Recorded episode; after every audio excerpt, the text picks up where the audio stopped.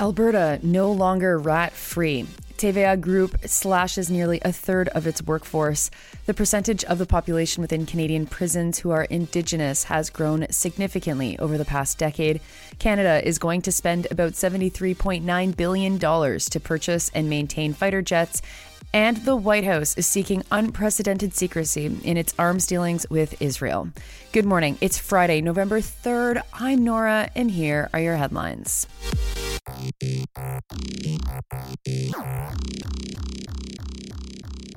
We start this morning with very important news from Alberta. That province, which has declared itself to be rat free, is the site of several rat infestations. This is reported by Logan Stein with City News. There are two recycling facilities that have been infested by Norway rats. The facility receives 160 trucks per day from curbside pickup, and so city officials have said that it's not surprising that they have rats. Except part of the identity of being an Albertan is that they live in a province without rats. So this is a huge blow to the common identity of Albertans. It's illegal to own a rat in that province, and for decades, Alberta has tried to keep that province rat free. It's also got a rat control zone across the eastern border with Saskatchewan, making it very difficult for Saskatchewan Premier Scott Moe to visit Red Deer.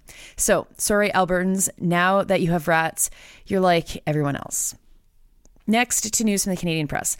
TVA Group, one of Quebec's main media companies, has announced that it's slashing almost a third of its workforce. That will total 547 jobs. To do this, they will quote unquote overhaul the news division and in house entertainment content production and sell off some real estate. TVA is owned by Quebecor, and the CEO of Quebecor is failed politician and company inheritor Pierre Karl Péladeau. He blames the company's financial losses on web streaming giants entering the Quebec market and ad spending that is going to online platforms rather than to legacy media like TVA. The cuts are devastating for local news. Centers like Sherbrooke are going from having hundreds of employees to just a few reporters.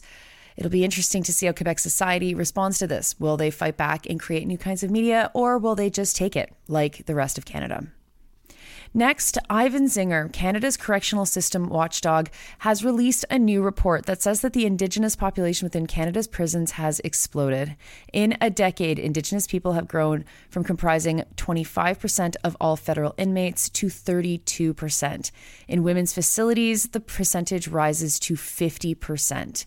Zinger raised this crisis in his 2013 report and said that if it wasn't addressed, things could get worse, which of course they have. In a very short Canadian press report, as it appeared in CTV News, it says that the report says that the system is, quote, disturbingly and unconscionably indigenized, unquote. The article raises just three recommendations a national decarceration strategy, hasten the construction of federal healing lodges, and make more supports for Indigenous elders who work in these facilities. Notably absent is any discussion of systemic issues creating these conditions or recommendations that would actually address the root of the problem, like giving land back to Indigenous nations, paying reparations for the land that was stolen that would be difficult to give back, like land that has been mined for metals and oil, or fundamental changes to how colonial Canada interacts with Indigenous nations. But hey, maybe small tweaks will only lead to a 10% increase over the next 10 years rather than a percentage that's even higher. And to news that is unrelated in how journalists write about these issues, but wholly related to how colonial Canada operates, Yves Giroux, the parliamentary budget officer, has priced the cost of Canada's new fleet of F 35 fighter jets to buy and maintain. And the number is, drumroll made of diamonds, please, $73.9 billion. Now, in case you're not sure, that's a lot of money. I know that billions is thrown around all the time, but let's take stock of this number $73.9 billion. This is enormous. Remember that 1 billion is 1,000 millions. So that is so much. That is 73, 1,000 millions. Now, the number isn't scandalous in the context of the government's estimates. They had estimated that it would cost about $70 billion. The acquisition alone will cost $19.8 billion. And the jets will cost about $85 million each, thanks to an acquisition deal hammered out with the United States government and Lockheed Martin the F 35s will replace the CF 18s, planes that Canada has had in operation for 50 years. Of course, the question is what exactly does Canada plan to do with a new fleet of warplanes that are more powerful than the CF 18s were? That question, of course, is not entertained in the article. It's just assumed that this is something that we need. And finally, US News Now, Truthout is reporting that the White House has asked for the extraordinary power to negotiate arms deals with Israel in, quote, complete secrecy without oversight from Congress or the public, unquote. The request was part of their $106 billion funding request for the military that has been mostly discussed as being for Ukraine. The White House is asking for up to $3.5 billion for military funding for Israel equipment purchases, including weapons, without needing to bring the spending decisions to Congress for approval. They also want to exempt the spending from adding it to the Federal Register, which is something that is done for all funding decisions so that people can see where their money is going.